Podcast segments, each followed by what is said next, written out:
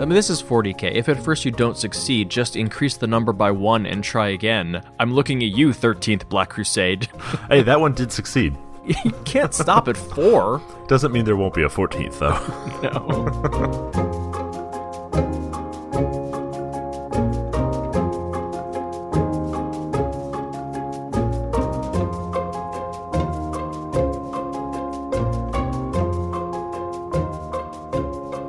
Live from the Mundangerous Shattered Moon in New York City, I'm your host, Shane, And I'm your host, I-Hsien. and welcome to episode 217 of Total Party Thrill, a podcast for game masters and players where we discuss our campaigns in order to inspire yours. In this episode, we're continuing our series on campaign settings and talking about the dark military fantasy setting, Band of Blades.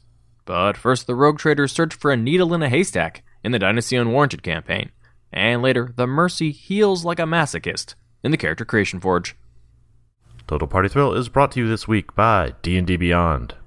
D&D Beyond is the official digital toolset and game companion for Dungeons & Dragons.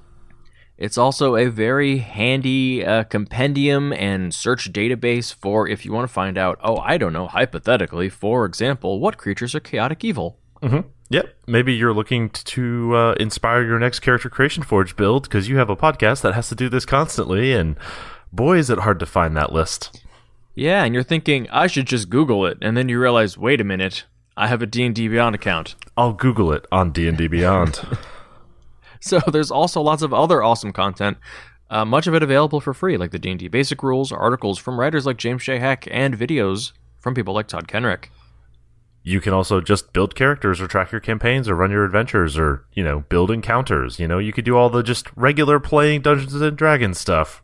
Yeah, you can be lazy while you're running a game and just open your laptop at the table without doing any planning and pulling up appropriate CR level creatures and then throwing them at the party. Yeah, you you can also just click a button to finish a short or long rest. If you're a player, very convenient. Mm-hmm. What was at the table last time? Hey, is there a button for a long rest? Yes. Yes, Where? there's, there's it's definitely a button right at the top. rest. Come on.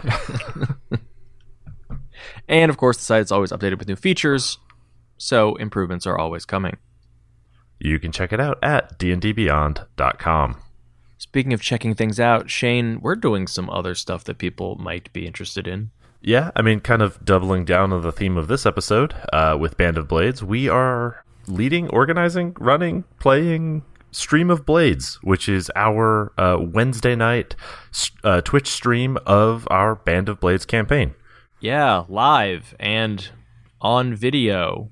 Neither of those are things we typically have done. Right. so a bit of a learning curve. Um, but last week we had our premiere. Um, this week we had episode two. Uh, so it is 7 p.m. on Wednesdays. If you want to check it out, it is twitch.tv slash don't split the podcast. And you can also look at that Twitch now or on our YouTube to see the episodes you've missed. yeah, we are, of course, recording this before we play the second uh, episode. But Shane, let me ask you, how did it go? Uh, it went better than I expected. I think that is 100% true. Uh, the first episode went great. I'm really, uh, I'm really looking forward to where this campaign is going. I think we've got some cool characters to anchor the campaign, and uh, we've got a lot of cool like lore that we have built for ourselves. So uh, I'm really excited to see where it goes. Yeah, and I think I highly recommend if you can watch live because that means you can also be in the Twitch chat, and uh, it does seem like uh, the developer and some other people who know a whole lot about the game are joining us, and so pitching in and telling us that's not how you do that. Yeah, or like it's it's super helpful when we're like, oh, I remember there's a rule about this, but I can't quite remember how it works, and then it's just like, oh, the answer's in chat. Right. That saved me looking up a page. also in chat uh, are bunches of people upgrading the monsters, so thank you for that. Yeah, we set it up so if you donate some bits, you can screw over the party. Well, you know, we do have a dead rookie, and that's all your fault. Uh, that is yes, that is all Twitch chat's fault. I didn't even really try to kill that rookie. Don't put that one on me. That death isn't on my hands. All right. Well, speaking of dead rookies, dead armsmen, things potentially going better than we actually expect. Shane, where are we in the Dynasty Unwarranted campaign? so the Dynasty Unwarranted campaign is our Warhammer 40k Rogue Trader game, played using Dark Heresy 2nd Edition rules by Fantasy Flight Games. And on the Death World Iblis Prime in the frontier city of Meridian, the Rogue Traders have set out to establish a colony in the name of the Holy Throne of Terra. and profit.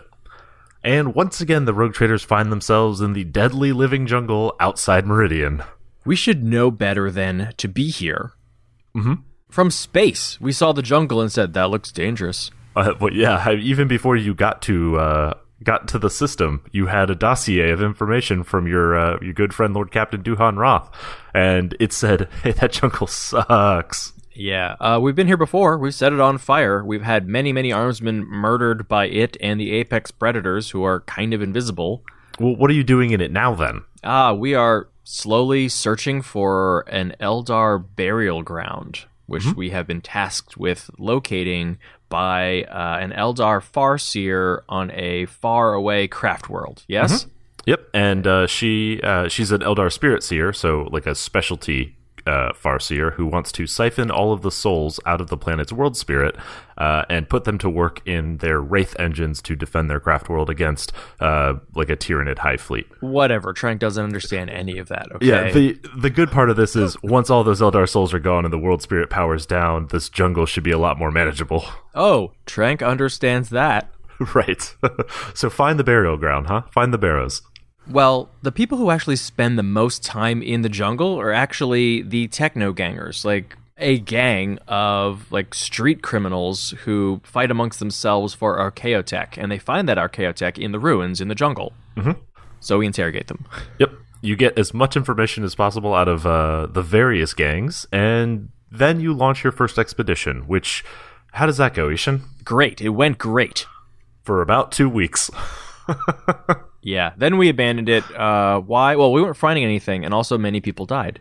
Yes. So uh, you you come back. You've got a new lease on life, a new plan, and you plan a second edi- uh, second expedition uh, further west.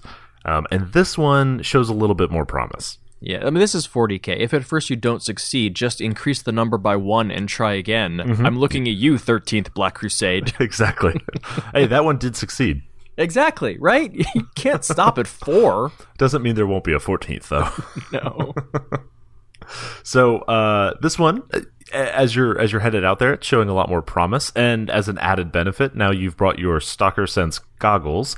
If you recall, you started developing these. These were some of the um, potentially heretical developments of Doc's uh, product laboratory. Uh, that were meant to help you spot those emerald stalkers hunting you in the jungles in defense of your mining operations. Um, and using these goggles, you're able to reduce casualties to Company 6 like down to only like 50%. Which is really good because most people don't survive even a single mission in Company 6. I, yeah, I know. Like a 95% casualty rate down to 50. I mean, that's huge. huge. is it? I don't I don't know how many people are in Company 6 and I and don't tell me, I don't care. You're literally solely in charge of them. Yeah, I know. I also don't care. That's why I don't care. So, after three weeks of topographical scanning from your ship, highly honed psychic detection from your psykers Flare and Silva, uh, and just a bunch of like stubborn stick to itiveness, right? Like blind faith that you're on the right path. Uh, eventually, you get to a spot, and Flare and Silva declare that they have found the site. Um, they're detecting these strange little micro eddies in the warp. They're like these subtle little differences that if they weren't looking for it, they would have never noticed. Um, and if they hadn't been practicing like spotting these things, like detecting like such a fine level of warp over the past month, like they probably would have never found it anyway. Um, but here you are. You clear some foliage and you find a marker, a uh, a waist high obelisk of wraithbone that is just protruding from the ground. It used to be carved, but now it looks like it's been worn smooth by the weather.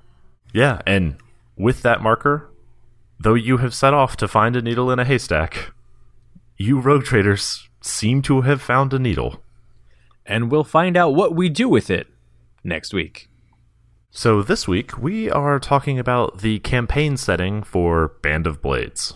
So, with this series, uh, what we're trying to do is we spend just a little bit of time telling you about uh, a different setting that you could potentially set your game in.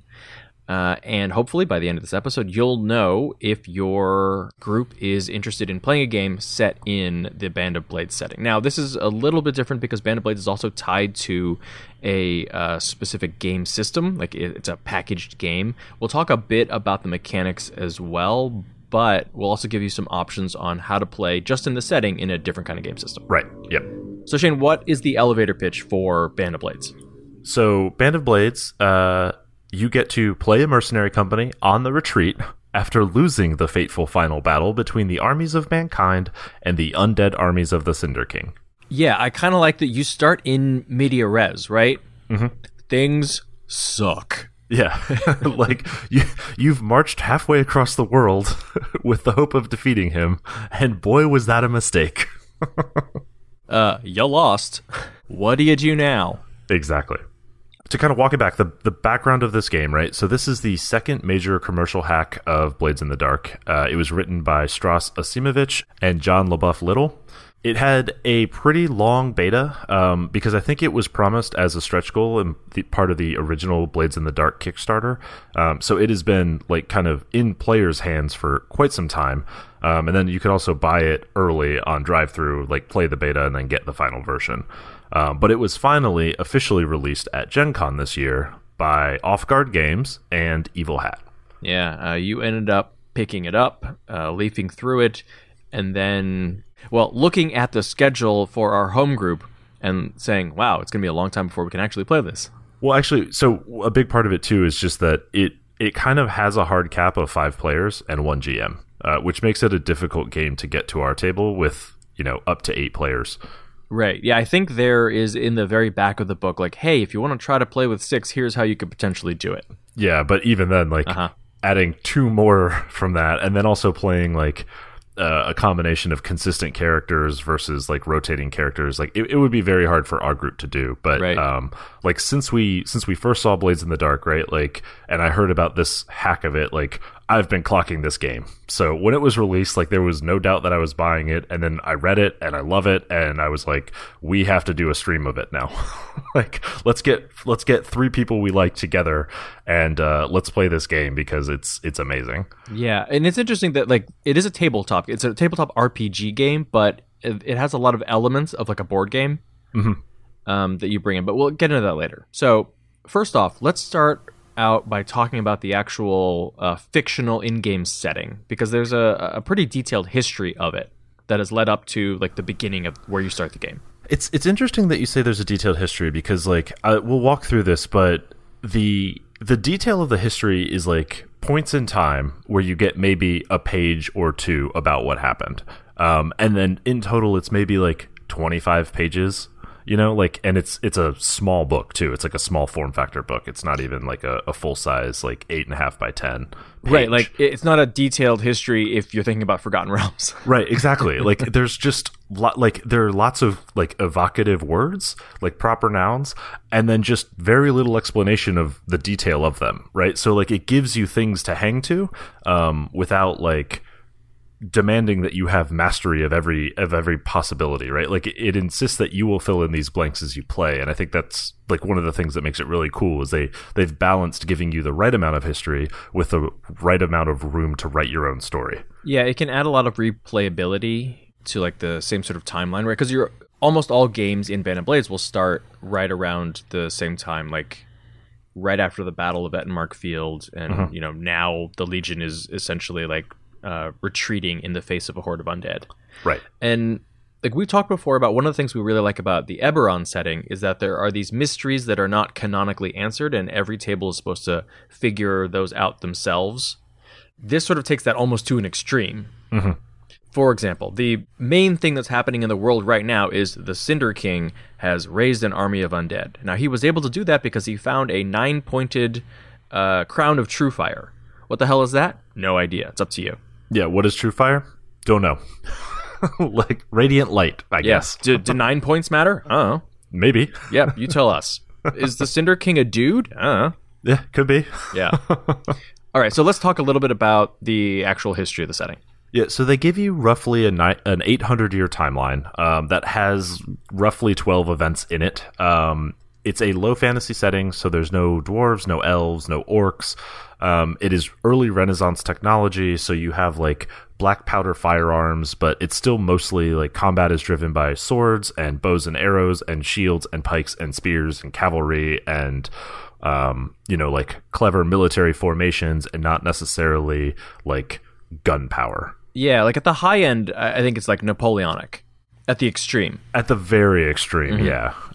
Um, if you were extremely well equipped, well funded, well disciplined, like maybe Napoleonic, yeah. So you play as a member of the Legion, which was founded as an elite unit under the personal banner of the Emperor Tantarus uh, back under the Old Empire, uh, probably four to six hundred ish years ago. Yep. Uh, and then the Old Empire fell at some point, Right. and then the Legion turned into a mercenary company. right. Because you were, you know, the best of the best. And it was like, well, I'm sure we can find a new patron. So that's what they did. Um, when the old empire falls, it gives way to like eight or nine nations. Um, sort of, there's like Eastern nations and Western nations. Um, four of them are playable heritage in the game. Uh, the others just kind of get name checked, and a couple of them get a little more detail about like what kind of place they are. Yeah, and two of them uh, become optional heritages. Yeah, I really like, and I mentioned this on the stream actually, the way that religion is treated in Band of Blades. So the gods exist; they have names, yeah. Every every nation, every culture has their own gods. right?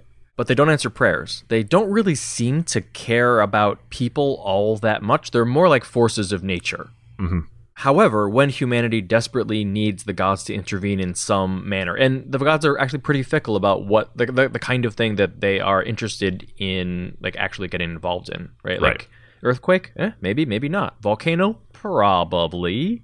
Cinder King rising in the west.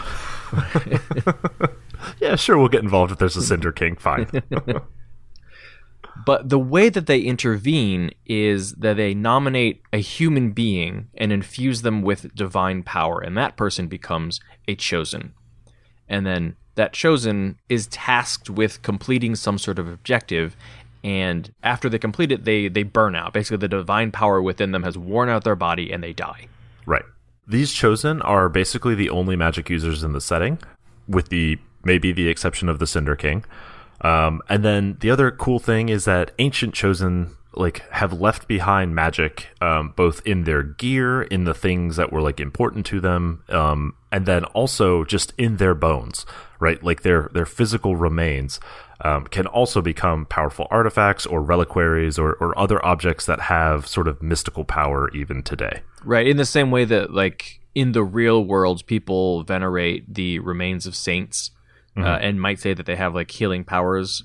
Uh, in Band of Blades, they actually do. And you actually have a fair number of, like, relics from Chosen because throughout history, you've had a Chosen show up, fix a problem, and then a few years later probably dies. Right, exactly.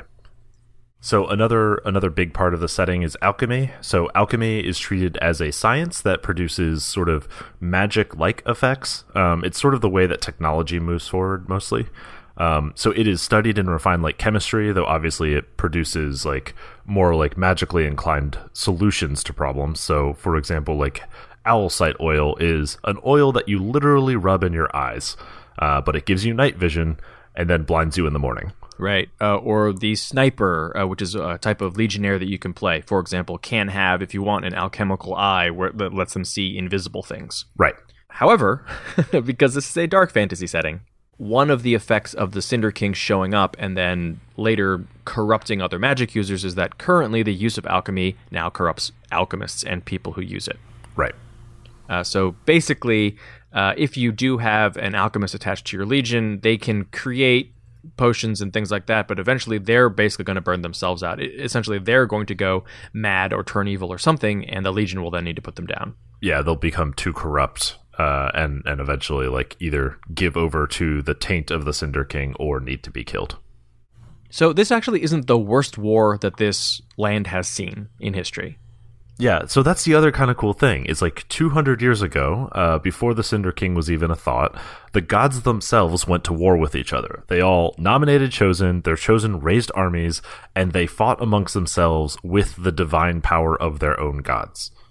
This is mostly just a background event, except for one of the chosen that's available um, to be like accompanying the Legion is Zora, who is the chosen of the living god of Zemya, who like smited the nation of Dar, Like the whole tur- nation. a whole nation, whole nation. like lightning struck and it turned it to a cursed ashen wasteland. Um, now, like the people from Dar are considered to be cursed, and people are very superstitious even about like their currency.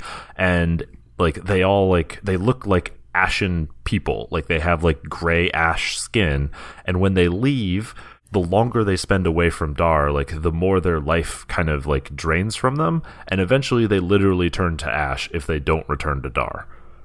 I love that what little information you get about Dar was once at the center of Dar there was a plateau, and on that plateau was a ten pointed crown of true fire. Exactly. Where is it now? Uh yeah, don't know. Like there is a crown of true fire on the Cinder King. There's a uh, a halo of true fire on Zora, and there is a crown of true fire in Dar, or there was. Who knows?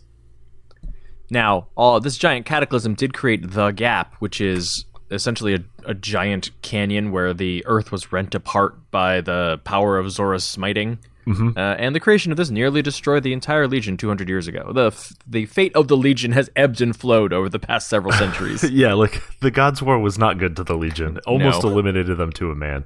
Um, the gap is kind of funny because you mentioned it on the stream, um, but the gap actually does abut the ocean, and at high tide, the ocean flows into the gap, Ah. and it has been doing so for 200 years, and the gap has not filled with water. cool. so either it recycles or it's very, very deep.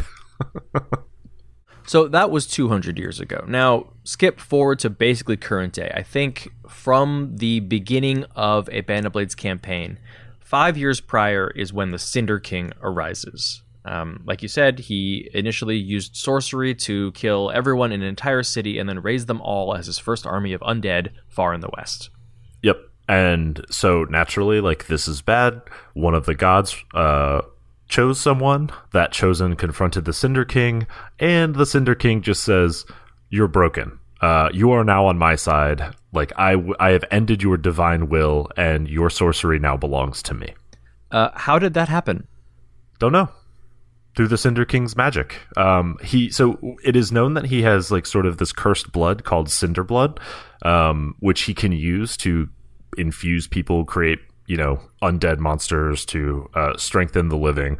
Um, but there's there's not really like a definition of how a breaking happens in the game. It just does. Yeah, I like that. Again, that's one of those mysteries. Uh, you don't know how it happened, but it also means that there is no canonical answer to can it be undone? Um, is this a, a permanent thing? Do you have to slay a chosen? You know, I mean, a, a lot of those questions are, are sort of like beyond the scope of a typical um, Band of Blades game, but it is something that like one of your chosen could like uh, go out and, and attempt to do in the background. Right. And, and like fictionally, those are things that every game group can sort of answer for themselves Exactly. or discover for themselves, right? But, Like part of the uh, system is that there are consequences to every kind of action, and even successful actions also often have like negative consequences. So it could be that like one of the negative consequences of one of your research roles is you find out no, it is impossible to undo a breaking. Yeah. Whoops. Sucks that you rolled a three. Probably want to hide that information from the broken. All right, so the Cinder King now has uh, a broken, a former chosen on his side, basically like a very high level lieutenant. Yeah, so he has an army. He has a very dangerous lieutenant. He starts marching across, uh, like from west to east, um, across Aldermark. Uh, he conquers the Confederacy of Royan uh, without Royan ever manifesting a chosen, which is strange. Uh, that just sounds to me like whatever god is in Royan was like, mm, not gonna make that same mistake. Yeah, exactly. but that's a mystery. We don't know why they never got a chosen. So the Cinder continues marching across Aldermark. All uh, the Aldermani have twin gods, and uh, one of their chosen is then also broken. Yeah, so they they choose twins, uh, so two chosen, and uh, one of them breaks. That sucks. So when this happens, as he starts marching across Aldermark, the gods of the east also choose uh, almost immediately, and they choose an unprecedented nine chosen. all at the same time, Right. who begin immediately amassing armies and outfitting those armies with an alchemical product that was previously just a novelty called Blackshot. Right. Uh, it turns out that Blackshot is extremely effective against the undead, uh, and the armies of the eastern nations, the the four nations of Or, Barda, Panya, and uh, Zemya, are able to drive the Cinder King back and sort of reclaim lots of Aldermark.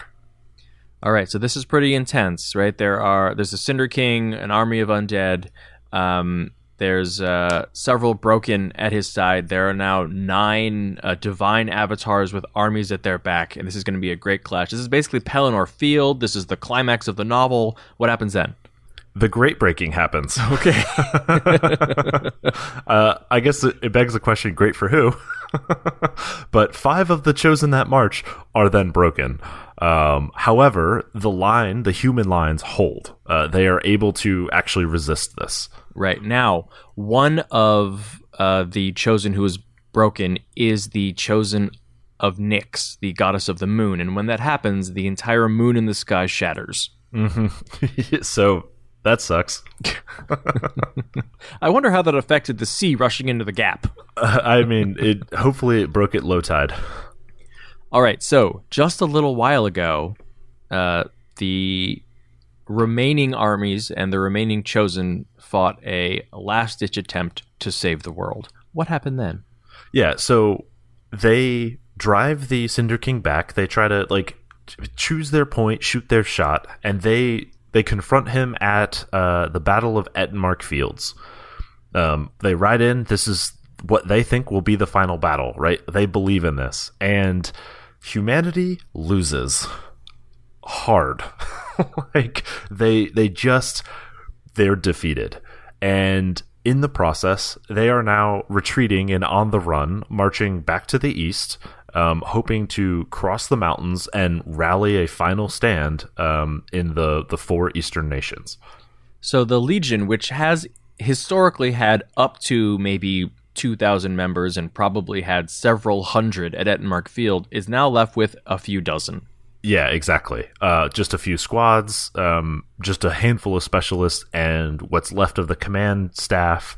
And you are um, tasked by a chosen to reach Skydagger Keep in the mountains and hold it through the winter so that the nations of the east can rally and hopefully resist for a final stand and that's the game is your march to skydagger and then your hope of holding it through the winter. Right. Success is successfully running away from the undead gathering enough supplies to make sure that you can get through completing missions so that you can make it all the way to skydagger keep and then holding it through the winter. Correct. After that who knows? Maybe humanity loses hard again. We're not at that point yet. Yeah exactly um, the game does allude to like the results of uh, like it gives you a way to generate like the outcome for the legion at skydagger. So once that um, once you you play through that. And those results are meant to inform like the next phase of the campaign uh, which hasn't been published or anything like that but can can give you the starting point for what does the legion look like um, as they are now they have held the mountain or lost the mountain but now like need to reunite with the rest of the armies and try to finally oppose the Cinder King. Okay, so let's say that your group is playing as uh, legionnaires, or even just people who are living in uh, this area of the world at this terrible time in history. What are some themes that groups should be prepared to deal with? So I think the biggest one is horror. Um, there are different flavors of horror throughout, and this is largely informed by the choices you make as a group for which Broken will feature in your campaign.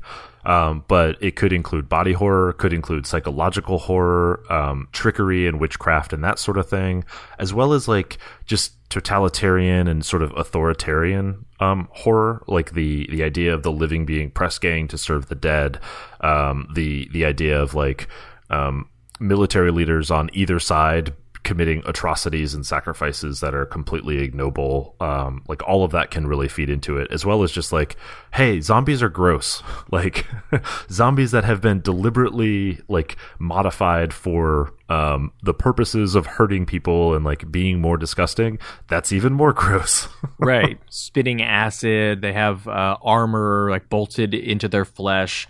There are living zombies who have had their free will taken away, but they're still alive and suffering.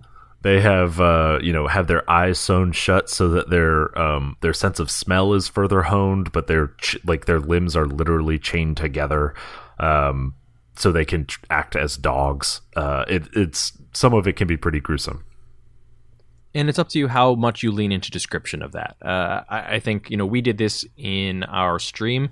Uh, this is a setting where you definitely want to have the talk uh, about like lines and veils and the X card. So, uh, and, and to its credit, right, that's identified in page one and two and 3 Mm-hmm. um, and they give you like safety mechanic tools to reference um, specifically to have those conversations. So it, it very much acknowledges that like horror is, is as important or as unimportant as your group determines. Another theme you can really lean into is military sacrifice. Um, you know, the traditional Band of Blades game is you are part of a military company. Uh, you are sent out on missions, and those missions must succeed even if individuals on that mission die. Right. Uh, and like, there's not really a way to play the actual Band of Blades game without having people die. Yes, that is a resource like any other. Is the the members of the company themselves, the members of the Legion. Um, you know, and and part of it too is like you might not understand the full reach of the mission, even as like the commanders, right? Like you might not understand the purpose of this mission. It's just that the objective is what it is, and it's important. Um, so somebody is going to make a sacrifice in the process, right? Like who is going to die in order to secure this place or achieve this goal? Right. And the setting is very focused on sort of building up the backstories and the interactions between characters that are on these like small squads and off on these intense missions together because if you do survive, you know, and most of the squad typically will survive, you now have a shared history together. And then eventually, two, three, ten missions down the line, when one of you dies, now that impact is felt even more severely. Right. It's very like Band of Brothers in that way. Yes, exactly. So then the other theme is sort of a gray morality. Um, but what I what I do like is they're very insistent that the enemies are black and white. Right? Like there's no redeeming the Cinder King. He's evil. There's no redeeming the broken. They're evil. Um, the undead are abominations. They are not alive. They cannot be saved. But you know, the Legion aren't necessarily saints.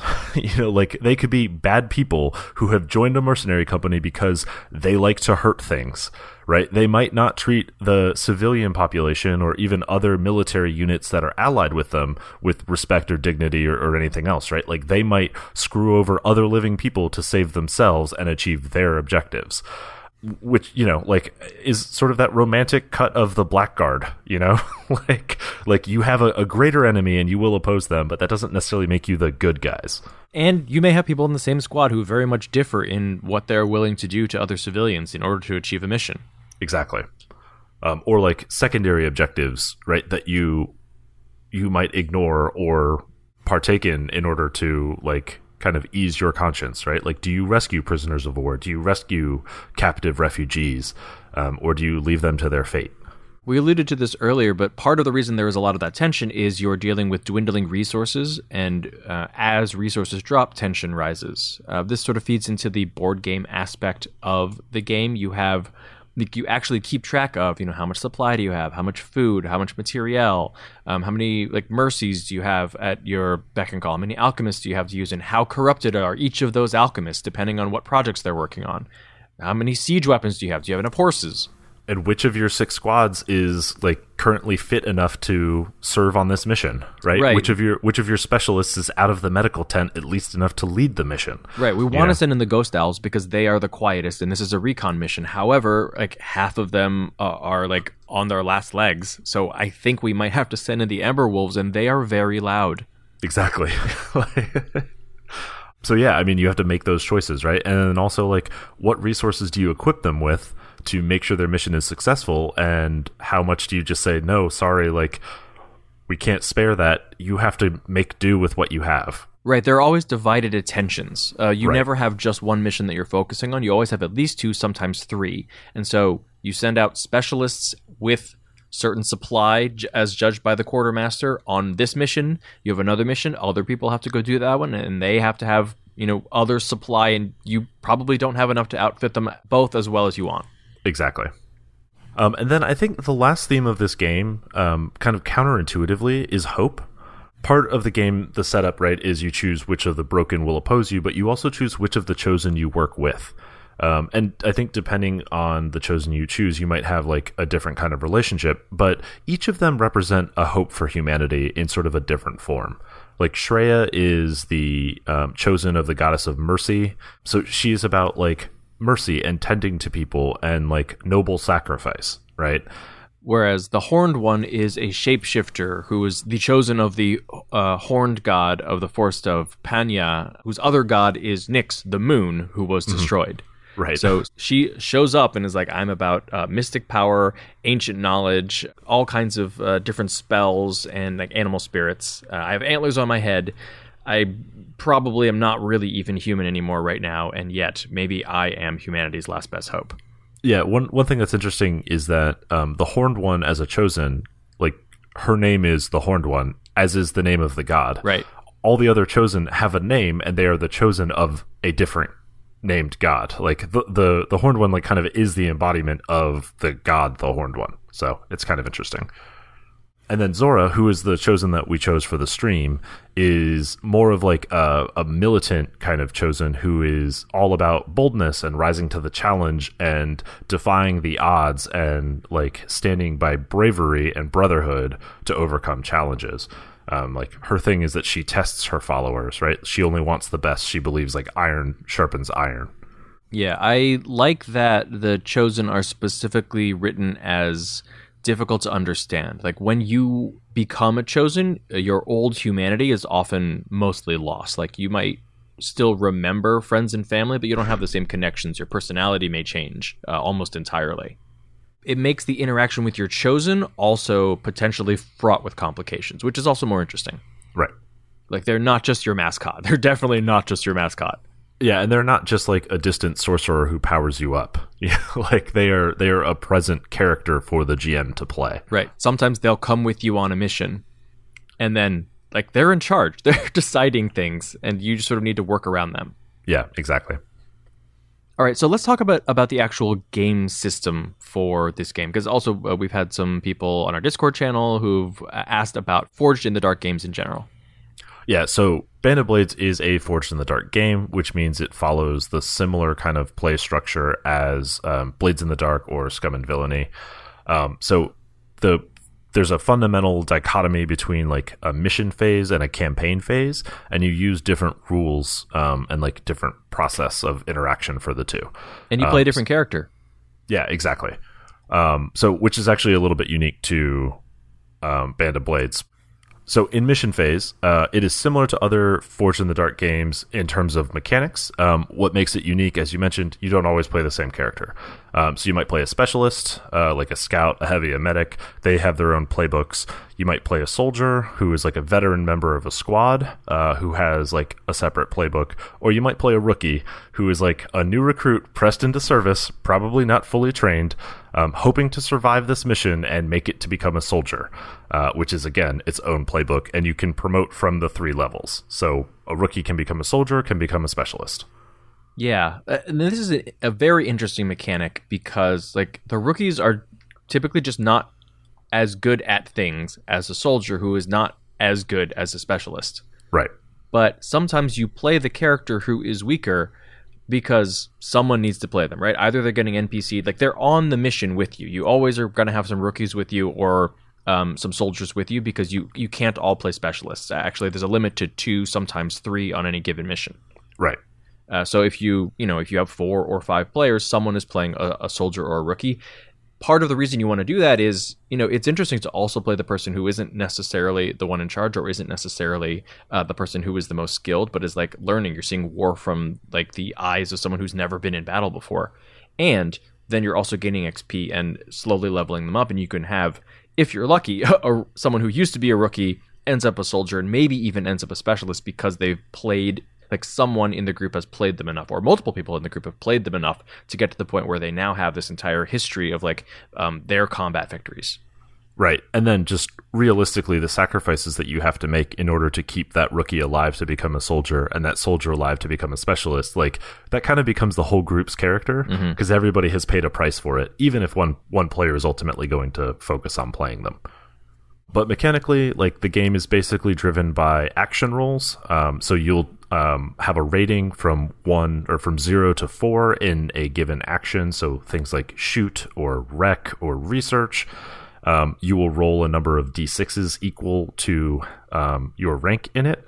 Um, there are a couple things you can do to get some bonus dice, but ultimately it comes down to what is your position for the roll, what is the effect that you're trying to get, and what are the consequences of the outcome. So um, the the die roll is actually very simple. Um, if you roll a die and get a six, you get what you want. Right, you take the highest of, of the dice that you roll. Yeah, yeah. You take the highest result. Um, if the highest result is a six, you basically get what you want. If it's a four or a five, you get what you want, but you face some consequence. And if you get a one to three, then you fail, and you also face some consequence. So the the principle of it is that the fiction comes first, and that there's never a roll where nothing happens. If you're rolling, it's to find out what is the consequence of this. Um, so we actually had this in the stream in the first first episode where um, we were sneaking up to a door and Amber, uh, one of the players, said that she wanted to check for traps. And we were like kind of talking about what that means and what we're trying to do there. And then you pointed out like checking for traps isn't really a thing that we do. What we do is we overcome this obstacle, right? Like we get through this door. Right. What are you doing to do that? And one of the potential consequences or one of the potential effects is you checked for traps in the process, found it, disabled it, or consequence, you checked for traps and accidentally triggered a trap and now you're taking harm or, or an alarm has gone off or you know something has happened as a result. But your roll will tell us exactly what happened as you went through the door. We assume that you're trying to go through the door using your rigging skill you know like you're going to rig the door so you can get through it Right. And if it turns out that like the GM is like, well, it actually didn't make any sense for this particular door to be trapped because it's used too often or whatever, then you just sort of move the story forward to when something interesting happens. You know, I, my goal is to get through the door. You get through the door, and then you know the next time something happens is when you're at the bottom of the stairs on the other side of that door and you hear something or see something. Yeah, yeah. Um, of course, any effect that occurs, you have the option to resist. Um, so this is everything from damage that comes to you to you know um, winding up in a compromised position to just you know general like effects in the story that you don't want to happen. Um, you can roll to resist, which allows you to take stress um, as a consequence instead of whatever the result was. Um, so you have two damage tracks. Stress is kind of your soft damage. Um, that creates changes in your character's like disposition. Um, you eventually get trauma, and trauma impacts your character. It eventually kills you. Oh yeah, it does eventually kill you, but trauma when it affects your role playing um, offers you XP as well. So it's like a you can get XP by playing into your trauma, or you can completely ignore them and say that you know, oh my character is like very stern. Um, and is overcoming that for the sake of the mission, and it never comes into effect. It never harms your character, but you've lost an XP trigger. Um, and then you have harm, which is like physical results um, that occur to you um, that cause like different kind of um, mechanical impact to your character. So like you might lose a die on an action where um, sprained ankle uh, would be relevant, right? Or you might um, you might be out of a scene because you took a level three harm, like bleeding out or something like that. This will be familiar to anyone who's played Blades in the Dark before. Uh, all of the rolls and all the storytelling are focused on action. You skip over the, the boring things, but that does mean that there isn't a whole lot of time for pre-planning ahead. Actually, that all of that is skipped and it's handled in flashbacks, where everyone just says, "Hey, I think we reasonably could have or would have prepared for this, right? Did I bring rope? Well, I am a soldier. Uh, rope is not that heavy. I think I would have brought rope." And everyone can just say, "Yes, you did bring rope," or uh, a grappling hook. Well, that seems like a it's a bit more preparation. You can spend a bit of stress and say, "Hey, I did do that." or what you guys decided to do in the first episode, which was, hey, do you remember how we set up this plan to to shoot a flare and then have a, have a major like grappling ballista shoot an arrow into this keep, and then we would rappel down that that line across the wall and out to freedom? Uh, it costs a lot of stress, and I will say, uh, offering a convenient flashback like that works much better when you're 15 minutes away from the end of your stream. Uh-huh. But the point is, you didn't have to make three plans for how you were going to escape from the keep. You knew that when you got there and it was time to escape, that you could flash back to whatever the right solution was, um, given what you were doing. right, assuming that one hadn't already presented itself. Right. So so it gives you this ability to just skip to the action rather than wasting your time planning things that might not ever matter. Right. All right, so that's the mission phase. Now you also play the campaign phase. Yeah, so this is completely unique to Band of Blades. Um, it takes the place of like the crew in Blades in the Dark or the ship in Scum and Villainy. So it this is where you are playing the command staff of the Legion and making decisions over where the Legion goes and how the Legion spends its time and its resources. Right. You will probably never actually take the field. This is uh, everyone standing around the table and like moving the small objects that represent troops along the map to figure out exactly where resources are getting spent and how we are deploying troops. Yeah. So by default, there are five roles in the game. They each have their own kind of play second playbook um, that includes all of their mechanics, and they all interact with each other, which is what makes it kind of cool. Is like you have a, a choice, but you have to work with the other players.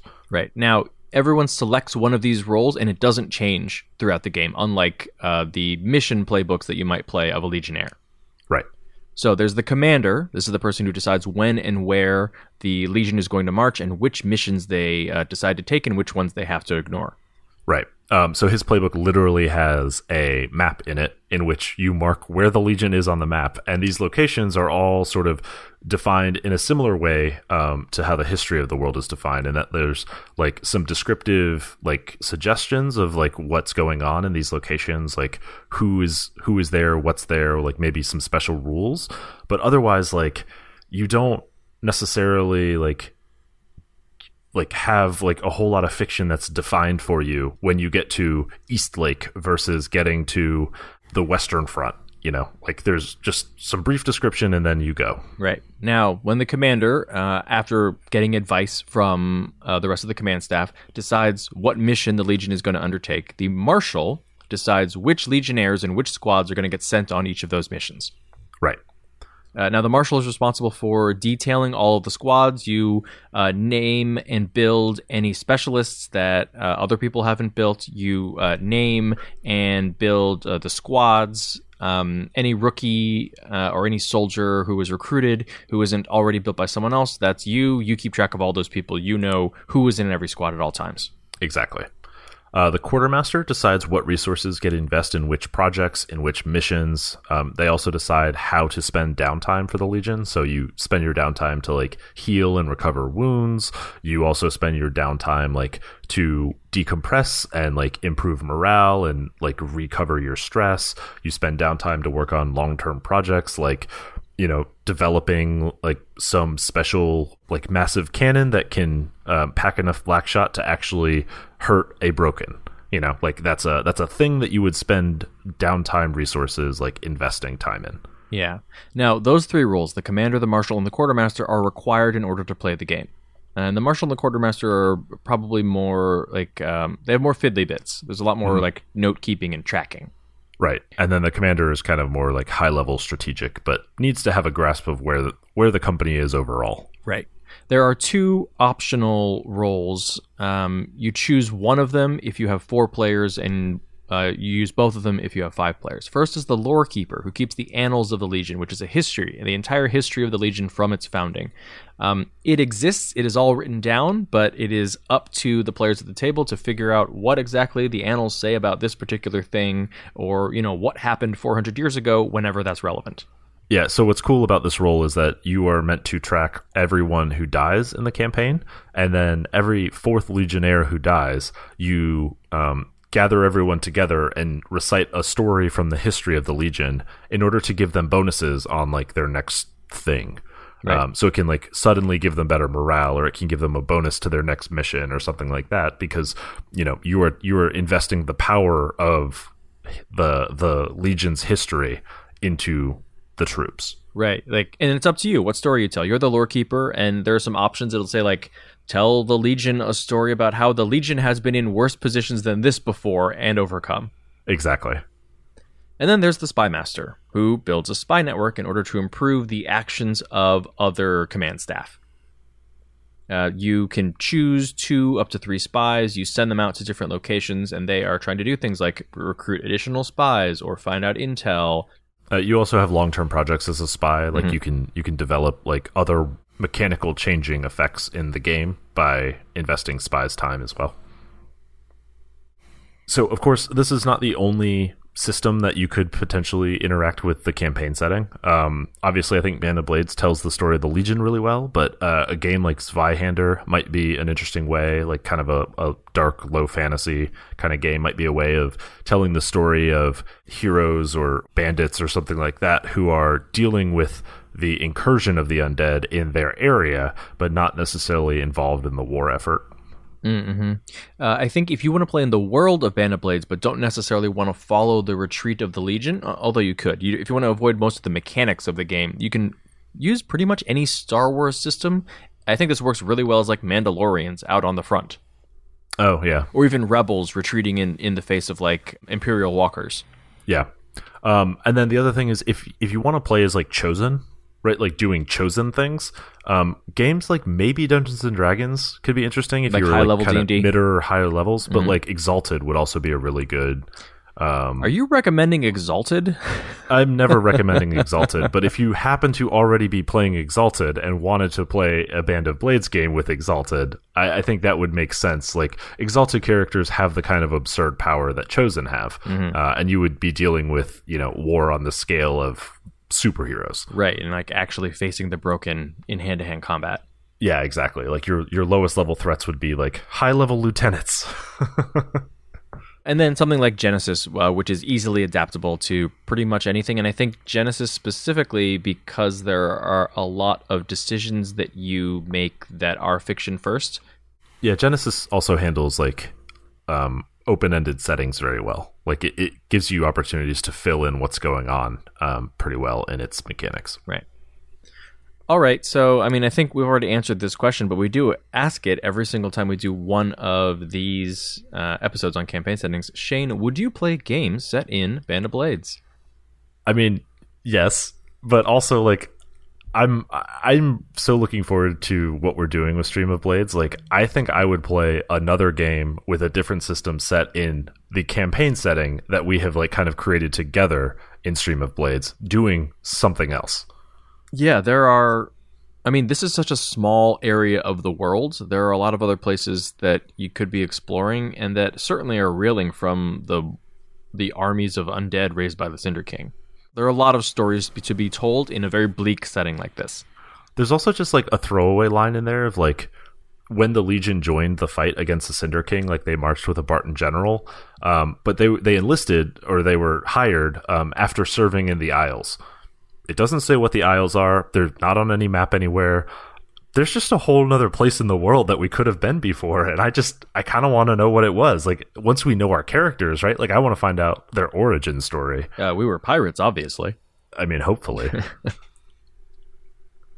Uh, so yeah, I think even if you're not necessarily going to play the game of Band of Blades, definitely check out the setting because it's very cool. Yeah, and it's a very easy read of a book too. I will say it is not a. It's I read 450 pages in a week. You know, it was a it was a good read. I was at the beach.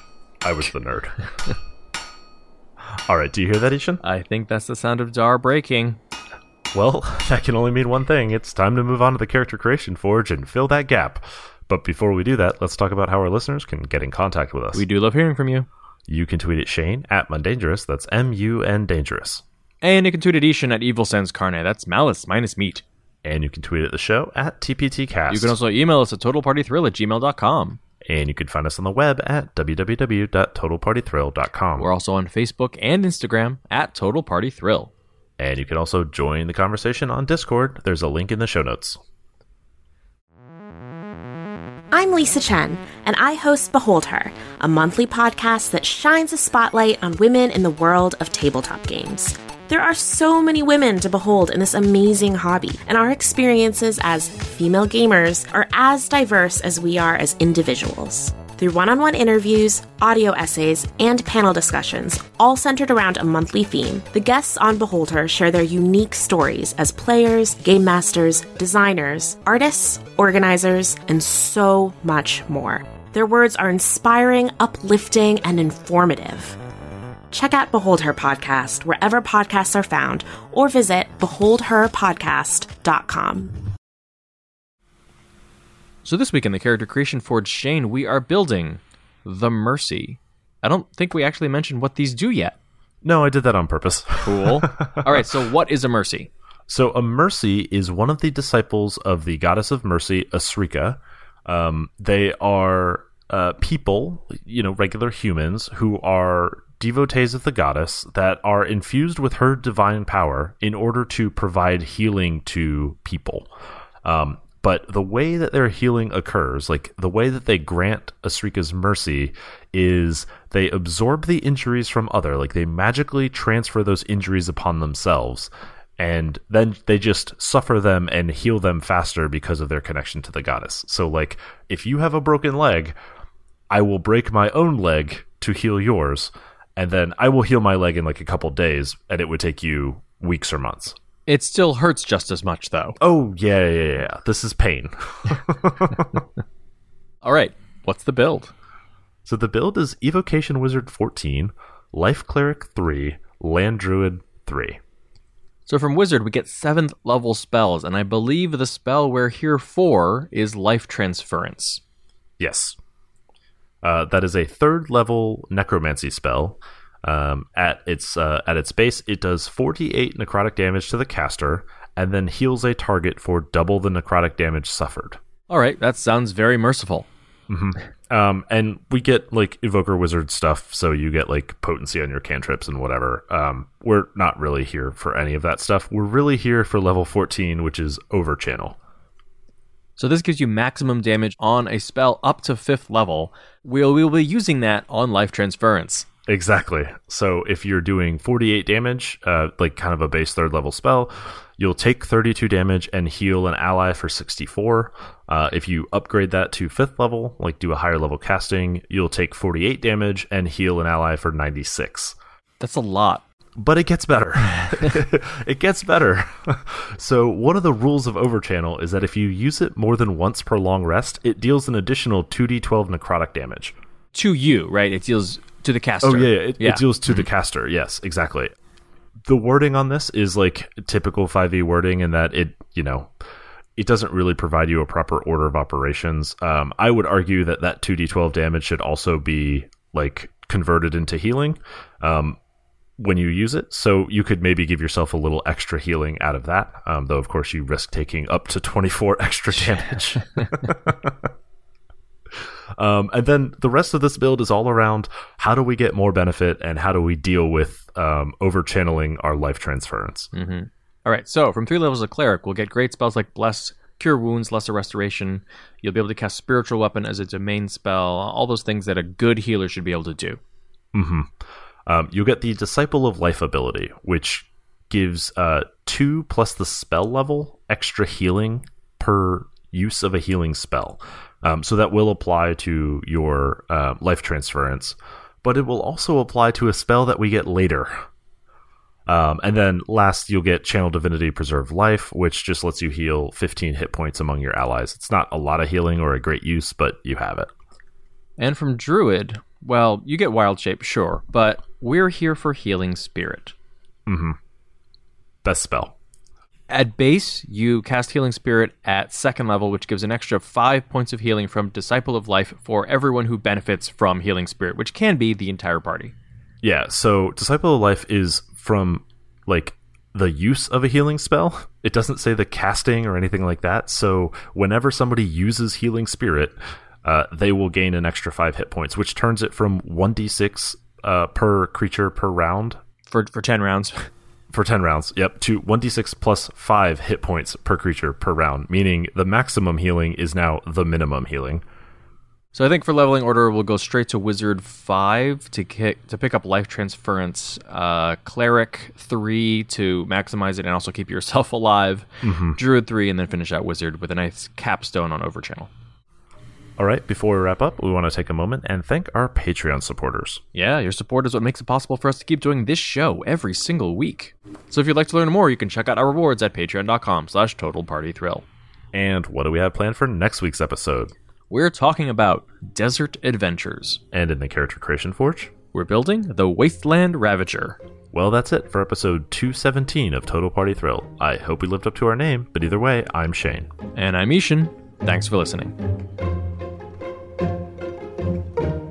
Total Party Thrill is also brought to you this week by our friends at Kobold Press. Do you want to learn how to game master, world build, run Uh-huh. combat, design Yep. games, Please. and more Oh, yes, definitely I want the and more. from the pros? D- uh, yes, I don't want it from any amateurs. Good, yes. Well, then, you can check out the multiple ENnie winning Kobold guides over at koboldpress.com. What is in each of these guides, I-Hsien? Look, each of these ENnie winning guides, and I don't know if you know, but that's a lot. Wait, do you think there are multiple Kobold guides that won an ENnie, or do you think the Kobold guides overall have won multiple ennies? Does it matter? It does not, because each of them includes advice from multiple industry pros like Keith Baker, Shanna Germain, Monica Valentinelli, Wolfgang Baur, Margaret Weis, Rob Schwalb, and many more designers that you know and love. And there's a guide for almost every topic magic, plots and campaigns, even board game design. And every single one of these tomes is chock full of advice valuable both to newcomers and veteran gamers alike. Something that I think fits our ethos a little bit. I am a veteran gamer, and yet often I'm like, I have no idea what I am doing. I feel much like a newcomer. Well, but we try to give advice to newcomers and veteran gamers alike, you know? Like we're we're kindred spirits in this product. Total Party Thrill and Kobold Press together. Mm-hmm. At us. Ship us. Post this to your Tumblr. Slash fiction welcome. All right, so you can find out more at koboldpress.com to pick up the book that's right for you.